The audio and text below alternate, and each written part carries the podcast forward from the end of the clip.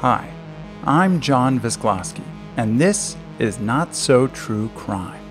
On today's Origins episode, we're going to be breaking down our second show. It's a story called First Semester. We'll also spend a little bit of time discussing the process of mixing and editing an episode, which is one of the most critical and difficult stages of creating any podcast. In particular, I want to spend a little bit of time talking about how to create a good balance between sound and silence when you're doing a final mix of a show. It sounds a bit counterintuitive, which is probably why it took me so long to figure out.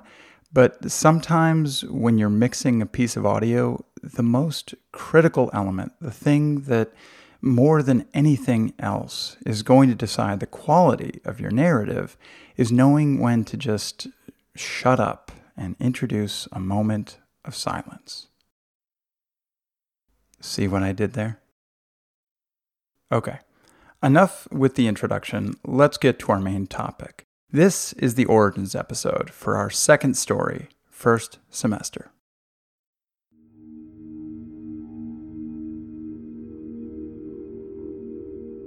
If you've already listened to that show, and I sincerely hope that all of you have, you'll know that it's about a girl named Dana Bradley who's getting ready to leave home to attend her first year of college. But beyond all the typical anxieties of your average college freshman, Dana also has an abusive stepdad who not only poses a threat to her, but also to her younger brother and her mom.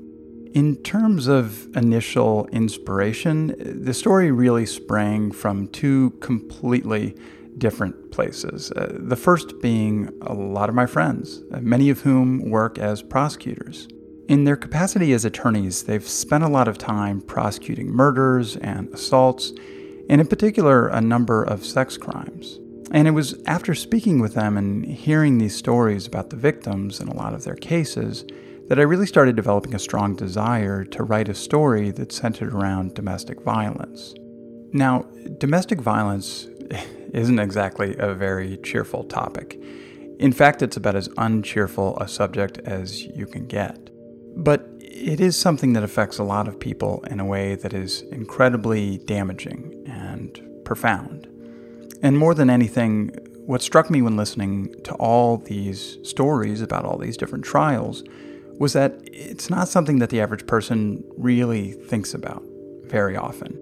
For those who either know somebody or who have personally experienced this type of abuse, it's something they think about on a daily, if not hourly or minute by minute basis. And that's because this type of violence, more than a lot of other crimes, really creates lifelong trauma.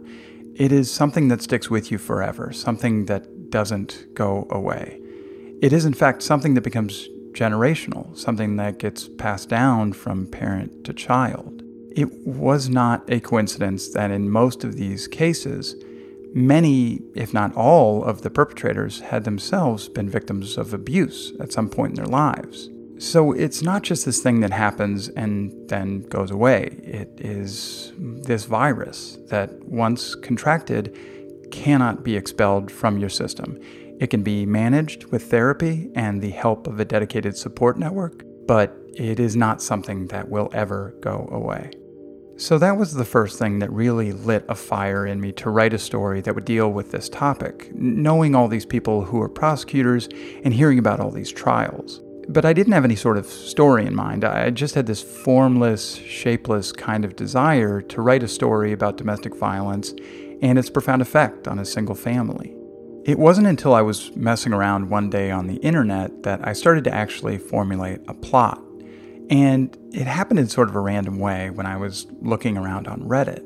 I wasn't really searching for anything in particular. I was just sort of wasting time, and I came across a subreddit where all of these different users were sharing stories about the craziest things that had ever happened to them. And a lot of them were pretty hokey. There was uh, one story from a guy who claimed to have spent a night in a haunted hotel. A lot of very unbelievable tales about little kids seeing or interacting with ghosts. But then there was one that was really different, and it was a story that makes up the middle portion of what became this episode. It was a post by this woman who claimed that her mom, who had just gotten out of an abusive relationship, had started receiving these calls from an unknown number, speaking with someone who claimed to be a professional hitman who had a contract out to kill them. And she described getting this call from her mom, hearing about what had happened, being very scared, and, and then jumping in her car and racing home to make sure everything was okay. And it was just so full of real doubt and, and real pain that I just found it to be incredibly compelling. And from that little anecdote, this whole other narrative started to develop. All that backstory about Dana's father and the abuse committed by her stepdad, Brad. So it was really a case of just reading something that inspired all these other really interesting plot threads. My main goal in writing the episode was to tell this story about domestic violence and the effect it has on this daughter, who's really forced to step in and take care of the rest of her family. I, I just personally love stories about kids who are forced by circumstances outside of their control to really step up and deal with situations that are way beyond their maturity level. And that's really what you're getting in the case of Dana. She's only 18, so in a lot of ways, she's still just a kid. But at the same time, she's really smart and she's also incredibly tough and protective. And even though her mom is still in the picture, Dana has become her family's caretaker for the simple reason that she's really the only one who's capable of taking care of the others. I also wanted to write a story that hopefully gives the listener an accurate picture of how it feels psychologically and emotionally to live with a family member who is abusive. There's a great passage in the book Less by Andrew Sean Greer where the protagonist describes how it feels to live with a genius. And the way the character puts it in the book is that it's like living with a tiger who could eat you at any moment. And I think the same can really be said of living with someone who is abusive. It just engenders this constant state of anxiety and tension because you don't know what's going to set them off and make them lose their temper. The victim isn't sure how or when their abuser is going to hurt them again. The only thing that is certain is that at some point it will happen. So, in a lot of ways, it's kind of like living in the middle of a war zone, where the victim has to try and adjust and go about their daily life as best they can, all the while knowing that at any moment a bomb could go off. So, really, what I wanted to do was write a story that conveyed that kind of atmosphere, something that really built this sense of unbearable, unbroken tension. I wanted the listener to be on edge pretty much from the second the story begins, all the way up until the moment towards the end when we learn that Brad has been killed. This story was obviously a lot more complex than my first episode, uh, which was called The Session. That first show, from a narrative perspective, is really fairly simple and linear. It takes place over the course of a single conversation with two characters who are only ever in a single setting. So there wasn't a lot I had to set up in terms of working out the actual plot. That was very much not the case when it came to first semester. Even though Dana is our main character and we see the entire story from her perspective, she's still interacting with a lot of other people in a pretty wide variety of settings. The other tricky element that I had to figure out was the length of the plot. The session took place in real time over the course of about 40 minutes. In this case, though, I had to cover a period of several months in a little less than an hour. Now, when you're writing a short story that takes place over such a long period of time, you really have to keep the narrative moving. You can't go off on any tangents because it will just kill the story's momentum. I remember in my first draft, I spent a couple paragraphs describing the first few months of Dana's time at college. And the first thing I did when I went back and reread it was to get out my red pen and strike all of that stuff out. Even though it helped fill out this picture of her life at school, it was really separate and apart from the main through line of the story, which was this abuse and its effect on her entire family. So even though that stuff helped flesh out Dana and the world of the story, I couldn't justify keeping it in because it completely shattered the sense of narrative tension. So, in that sense, writing is a lot like cooking, right? It's this careful balance of a whole lot of different and complementary ingredients. You have to get them in the correct proportions to make the whole dish work. As I promised in the first of these Origins episodes, I want to use them as a forum to discuss not only the process of writing a story, but also the act of creating a podcast. And the main thing I learned when mixing this particular episode was the importance of introducing moments of silence at strategic points in the story. The first time I sat down and put together an initial cut of this show after recording all of the narration, I was basically just trying to take out as much time as I possibly could. I was worried that the episode would end up being too long, so I tried to take out as many of the pauses as I could.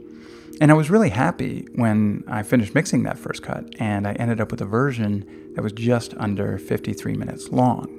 The problem was, when I went back and gave it another listen, I realized that I had basically made a huge mistake and completely robbed the story of any sense of tension.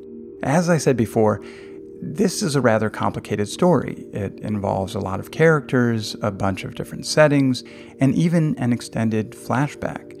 And as I listened to that first cut, the whole thing just felt super rushed. And I realized very quickly that the listener needed pauses throughout the episode in order to properly absorb the story. It was really about letting the narrative breathe and develop a more natural kind of rhythm almost like music. And I realized in this very counterintuitive way that in trying to remove those moments of silence and keep the story moving, all I had really done was rob it of all its narrative tension.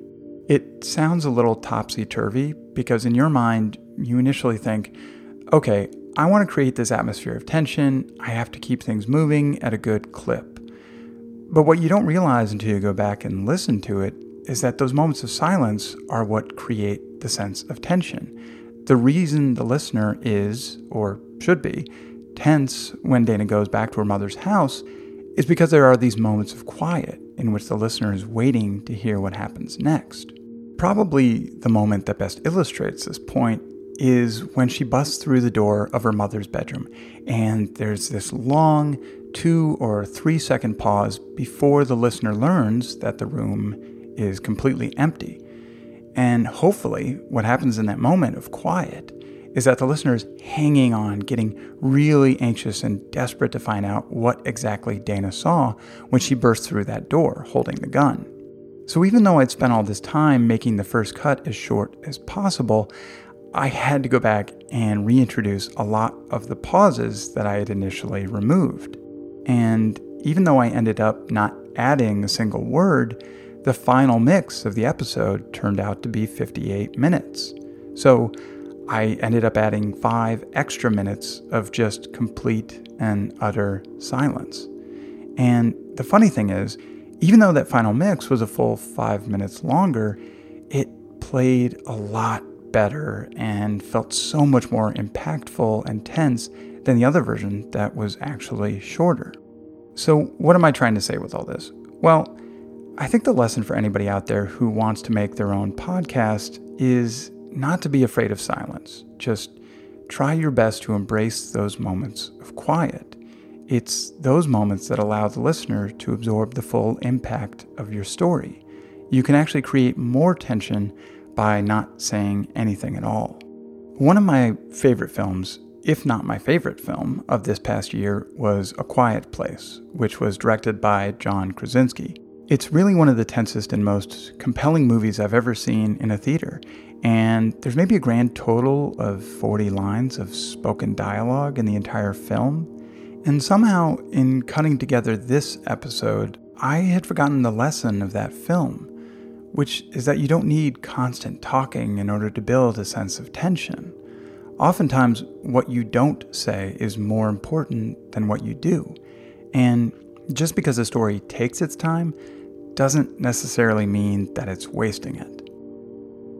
Given the subject matter of this latest show, I wanted to take a brief moment before signing off to list the names of a few organizations that provide resources for victims of sexual and domestic abuse.